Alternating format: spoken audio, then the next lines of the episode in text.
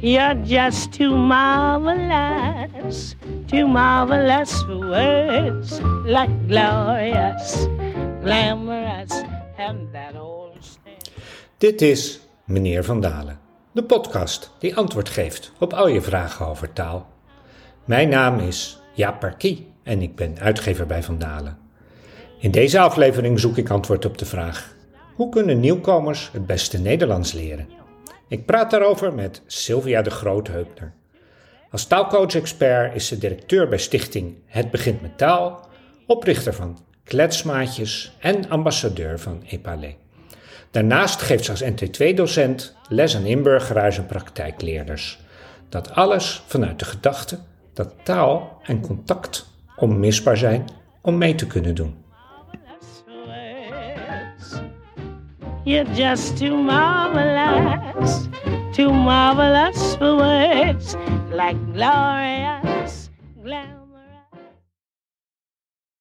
Welkom Sylvia. Dankjewel. Ehm, wat doet eh, beg- het begint met taal precies? Ja, het Begin met Taal is een eh, landelijk platform en we ondersteunen allemaal vrijwilligersorganisaties die eh, taalcoaching bieden. En taalcoaching is het eh, verbinden van nieuwkomers. Dus dat kunnen vluchtelingen zijn, maar ook arbeidsmigranten of bezoeksmigranten. Eh, die verbinden we aan vrijwilligers. En wekelijks gaan ze dan eh, met elkaar communiceren, gesprekken voeren, zodat nieuwkomers de taal sneller leren.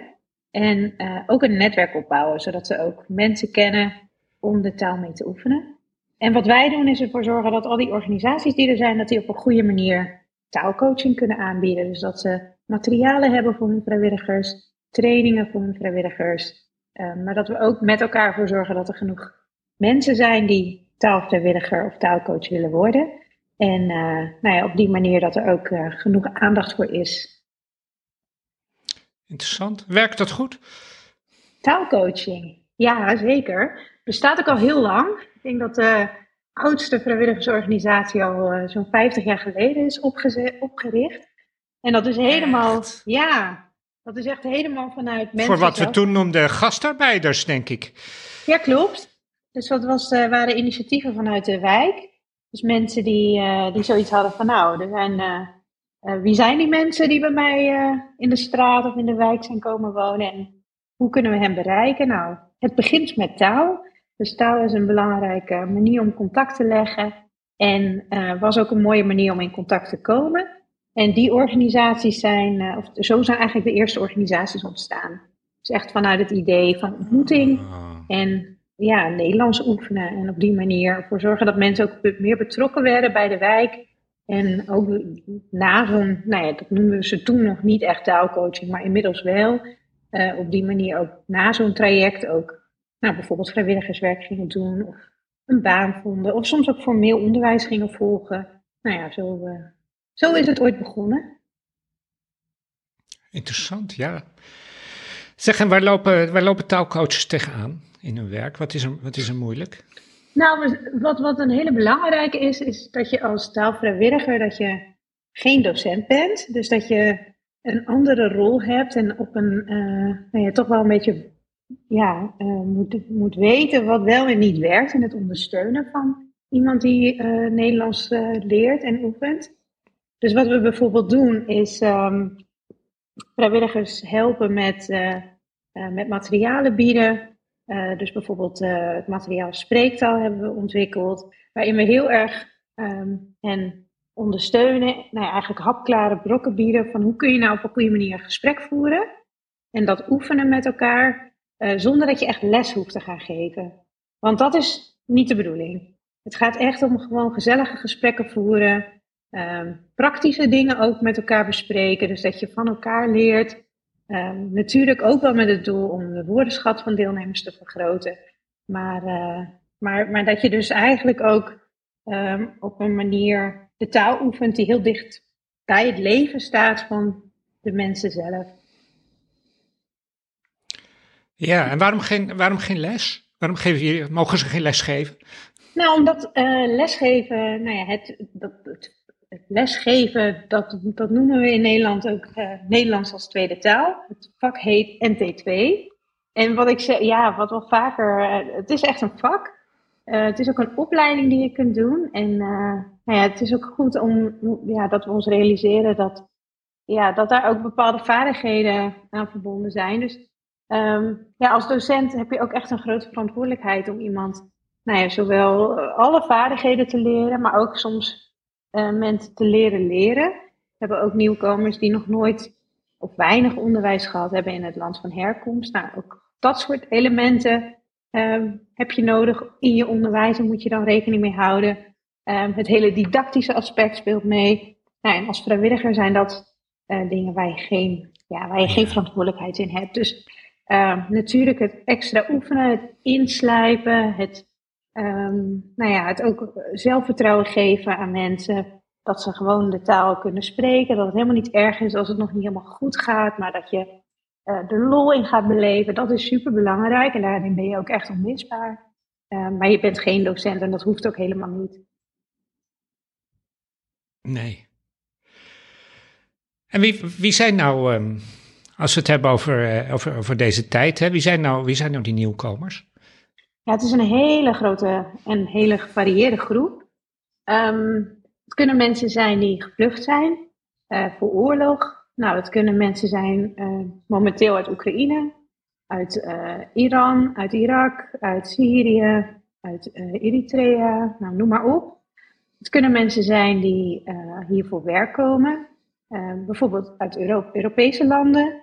Um, arbeidsmigranten, kunnen kennismigranten zijn, ook mensen die hier komen voor studie, um, mensen die misschien een Nederlandse partner vinden en om die reden naar Nederland komen. Uh, gezinsmigranten, uh, soms ook gezinshereniging. Dus mensen die, uh, nou ja, degene die gevlucht is, hier achterna reizen en een gezin laten overkomen. Dus het is een hele gevarieerde groep. Ja, ja, dat snap ik. En waar lopen die mensen hier tegenaan als ze hier komen? Bij de taal of bij ook de andere dingen waar de vrijwilligers mee helpen? Nou, als je nieuwkomers vraagt van wat vinden ze, vind je belangrijk, dan is iets wat we vaak terug horen, is dat ze heel graag meer contact willen hebben met Nederlanders. Dus dat is eentje wat, uh, wat vaak terugkomt. En dat mensen heel graag aan het werk willen. En het in contact komen met Nederlanders is een hele belangrijke om de taal ook te kunnen leren. Um, en ja, dat is wel eentje waar mensen soms wel tegenaan lopen. Dat het dus niet zo makkelijk blijkt om die contacten op te doen. Nee, en het werkt natuurlijk twee kanten op. Als je die contacten niet opdoet, leer je geen Nederlands. En als je niet goed Nederlands kent, is het moeilijker om contacten op te doen. Ja, precies. Ja. En dat geldt voor ons ook. Ik bedoel, als wij nu zouden gaan uh, verhuizen of om een nare reden naar een ander land toe moeten, dan ja, geldt dat ook zo. Kijk, je kunt heel veel doen met Natuurlijk, zelfstudie. Ja. Je kunt uh, formeel onderwijs volgen. Ontzettend belangrijk. en tegelijkertijd moet je het ook uh, als je een nieuwe taal leert, ook in de praktijk brengen. En ja, daarvoor heb je toch, ook echt andere mensen nodig die die taal spreken. Ja. En uh, ja, die moet je wel vinden. En dat is niet altijd zo makkelijk als dat het wel eens lijkt.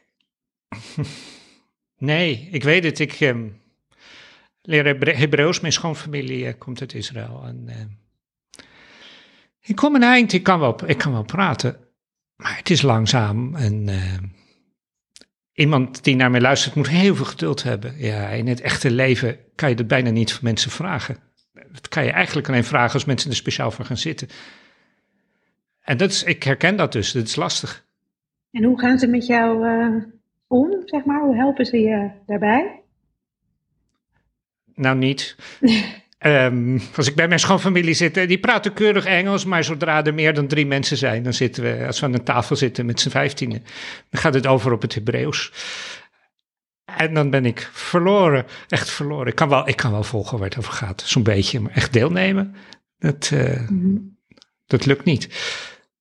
Ja. Dus nou ja, ik, um, ik doe online lessen, dat gaat ook goed. Dat, dat gaat wel goed. Ja. ja. En herken je het verschil tussen taalles en uh, taalcoaching of het informeel oefenen van de taal?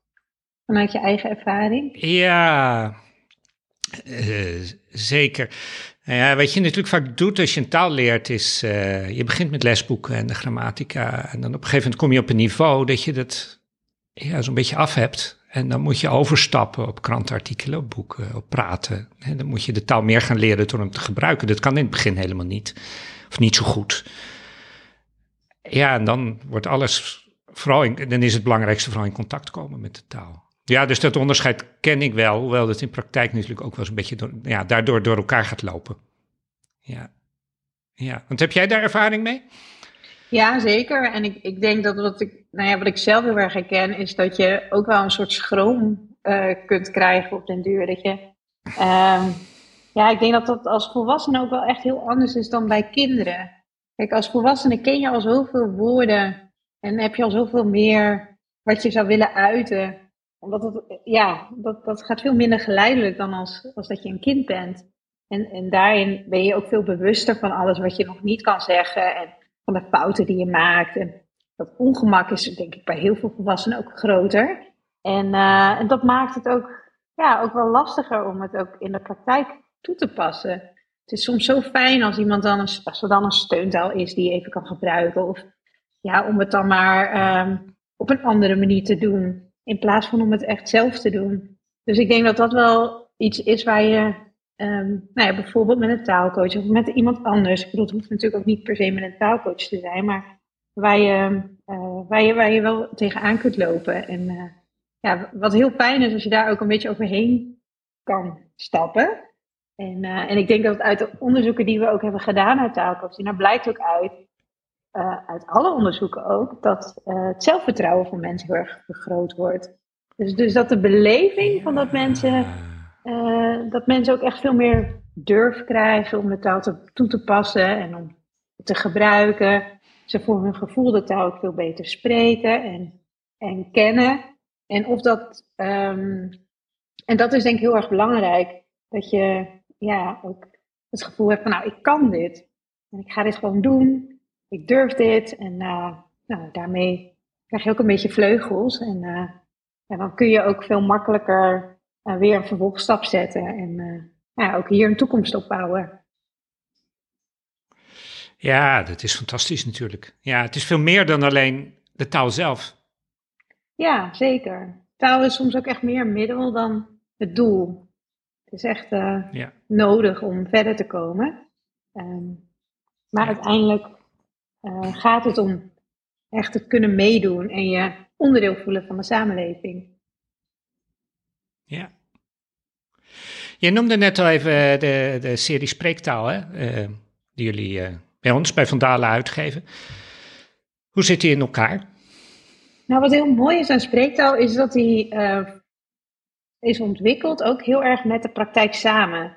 Dus wat we hebben gedaan is dat we de Vrije Universiteit hebben gevraagd om het echt vanuit het, nou ja, de taalwetenschap en nou ja, de opbouw zoals het hoort in, in uh, methodes, om die uh, toe te passen. En tegelijkertijd om het wel echt met de praktijk te ontwikkelen. Dus we hebben gekeken naar wat zijn nou echt de meest frequente vragen of, of ja, taalhandelingen die je als nieuwkomer uh, doet. Dus bijvoorbeeld op het gebied van jezelf voorstellen, of een gesprek voeren op het schoolplein, of um, een gesprek bij de huisarts of medicijnen ophalen bij de apotheek. Nou, daar heb je allemaal woorden voor nodig. Daar heb je zinnen voor nodig. Um, nou, taalkennis voor nodig. En die ga je oefenen. Um, en aan de hand van het materiaal word je daarin helemaal meegenomen. Dus het is wel opgebouwd volgens het uh, ABCD-model. Nou, alle mensen die uh, bekend zijn met uh, nou, NT2-methodes, die weten dan precies uh, wat ik daarmee bedoel. Maar dus heel erg vanuit eerst heel veel taal horen, input uh, krijgen en dan pas daarna ga je zelf aan de slag met het ook zelfstandig oefenen. En als vrijwilliger kun je er eigenlijk zo mee werken. Dus het is ook zodanig opgebouwd dat je dus helemaal niet een docentenachtergrond of welke ervaring dan ook nodig hebt. Je kunt er eigenlijk zo mee aan de slag. En dat maakt het ook heel praktisch en uh, ja, heel geschikt om uh, in een informele setting te gebruiken. Dus je kunt het in een één op één situatie gebruiken, in een taalcafé, je kunt het ook online inzetten. En uh, het wordt echt heel erg veel gebruikt. Dus we hebben nu um, drie series. Dus van spreektaal 1 is voor niveau A0 tot A1. Spreektaal 2 is voor A1 tot A2. En spreektaal 3 is vanaf A2 tot ongeveer B1. En we zijn nu ook bezig om een soort voorloopmodule te ontwikkelen. Dus die is nog makkelijker dan de huidige spreektaal 1. Ehm, juist ook voor mensen die bijvoorbeeld die, uh, nog heel weinig onderwijs hebben gehad en ook niet uh, goed kunnen lezen en schrijven. Uh, om voor hen nog iets extra's te bieden. En ook voor mensen voor wie spreektaal 1 nog een beetje moeilijk is, hebben we dan ook nog een aparte module die we daar ook nog op dit moment aan het ontwikkelen zijn. Dus zo zijn we ook continu dit materiaal aan het uitbreiden. Ja, leuk. En wat zie je nou in. Um, ja, wat zie je voor ontwikkelingen in het NT2-onderwijs? Ik denk bijvoorbeeld aan corona. We hebben natuurlijk heel lang hebben we thuis gezeten. Uh, heeft dat, hebben dat soort dingen invloed op, op hoe, we de, hoe, we, hoe we werken? Ja, het, het online werken is wel uh, meer gemeengoed geworden. Zeker ook wel in het NT2-onderwijs. Uh, eh, wat ik ook wel heb begrepen van docenten is dat ze het heel belangrijk vinden om ook wel het fysieke lesgeven, ja, dat dat echt wel onmisbaar is. Dus het is echt die combinatie. Ik denk dat we dat wel heel erg herkennen. Dus, uh, dus juist ook. Uh, zie je in, de, in de hele samenleving zie je dat natuurlijk. Ja, dus het kent voordelen, maar zeker niet alleen maar online.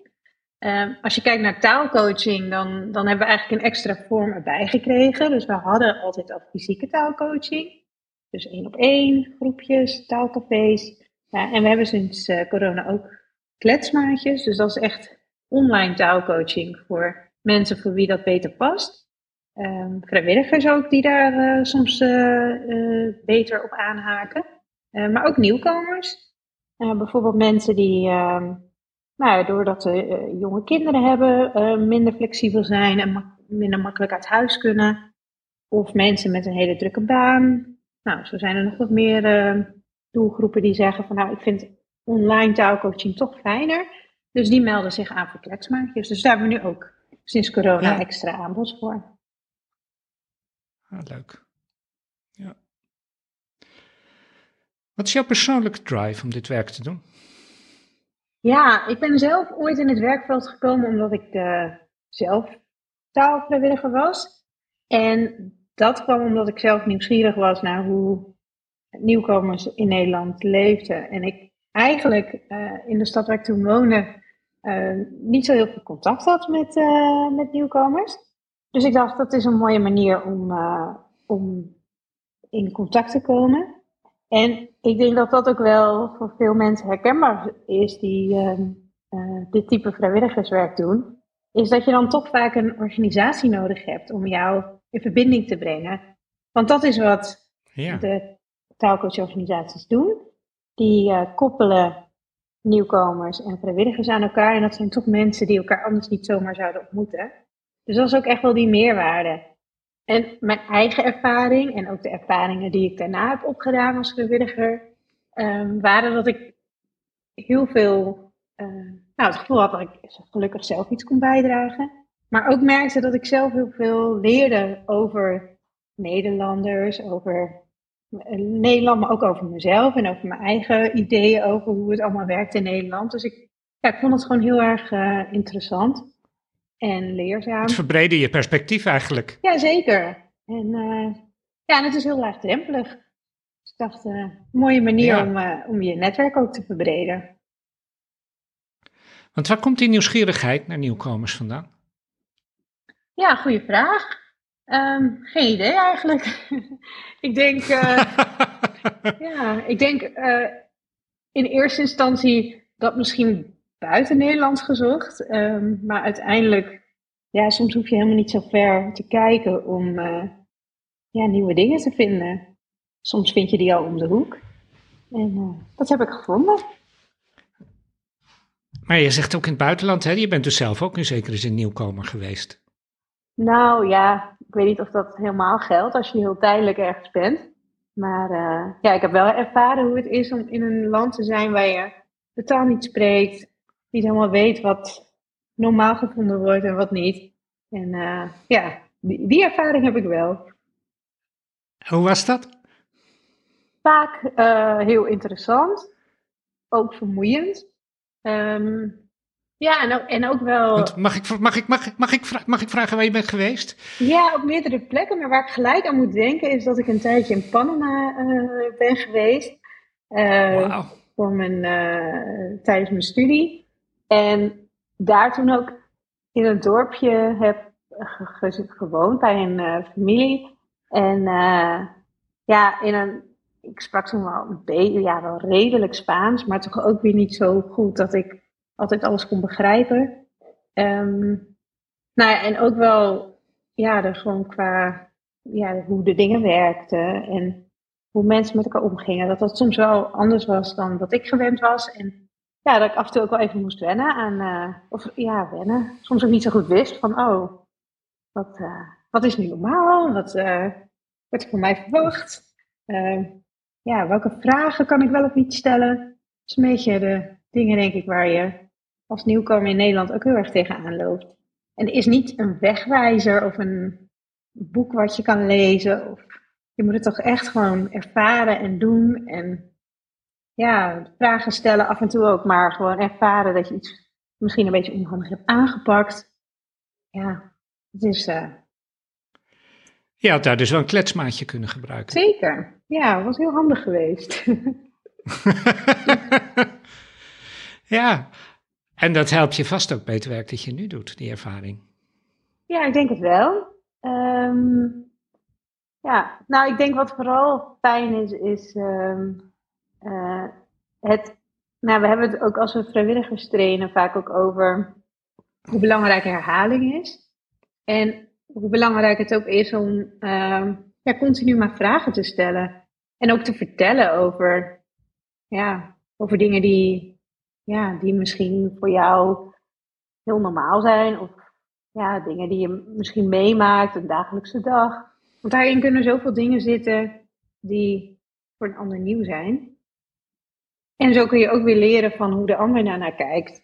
Dus het is in die zin ook echt een uitwisseling, waarbij je heel erg vanuit die gelijkwaardigheid kijkt. Van nou, hoe kijk jij naar het leven, hoe kijk ik naar het leven? En nou, waar zijn de raakvlakken en waar zijn de verschillen? Maar ja, hoe vaak zijn er uiteindelijk veel meer overeenkomsten dan je vaak denkt.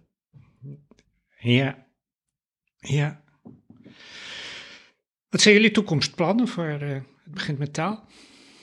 Nou, wat we heel erg hopen is dat we nog veel meer mensen kunnen bereiken die zich willen inzetten als uh, taalcoach of taalvrijwilliger. We zien dat er gewoon enorm veel behoefte is aan uh, extra taalcoaching bij nieuwkomers eigenlijk hebben we gewoon als netwerk continu een tekort. Um, dus dat is zeker een plan om ervoor te zorgen dat er nog meer aandacht voor komt. Wat daarnaast gewoon heel belangrijk voor ons is, is ook de aansluiting op uh, en samenwerking met andere organisaties daarin. Ik is een heel belangrijke factor, maar het is natuurlijk veel meer dan dat. Wij zijn een onderdeel van iets wat veel groter, of ja, van, van het, ja, als iemand nieuw is, het, ja, zijn er zoveel dingen waar je tegenaan kunt lopen. Misschien gezond, eh, informatie over gezondheid. Uh, hoe vind je werk? Welke opleidingen zijn er allemaal? Nou, wij kunnen daar al, ook een rol in spelen, maar tegelijkertijd uh, zijn er heel veel andere organisaties uh, zijn daarmee bezig. En wij kunnen juist weer daarnaar doorverwijzen. Dus dat is een hele belangrijke. Ehm, ja, en wat we zelf heel heel erg hopen, is dat we nog heel veel meer mensen gaan bereiken. Misschien zitten er wel mensen bij, die, uh, bij onze luisteraars nu, die uh, geïnspireerd zijn door wat je zegt. Wat zou je willen zeggen tegen mensen die uh, denken, nou, taalcoach, dat klinkt eigenlijk wel leuk. Nou, als je echt gelijk al overtuigd bent, dan zou ik zeggen, ga naar onze website. Dat is www.hetbegintmettaal.nl. En dan kun je je aanmelden voor allerlei verschillende vormen. Uh, je kunt op onze website uh, een organisatie vinden bij jou in de buurt. Als je graag fysieke taalcoaching wilt doen.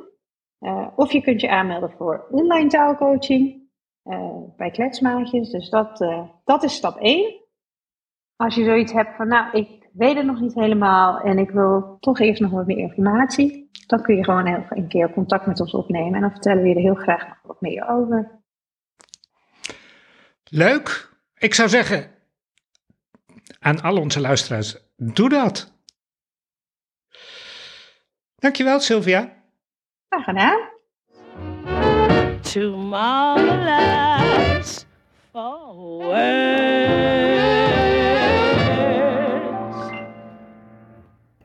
Vond je deze podcast leuk? Vertel het je familie en vrienden en abonneer je in je favoriete podcast-app.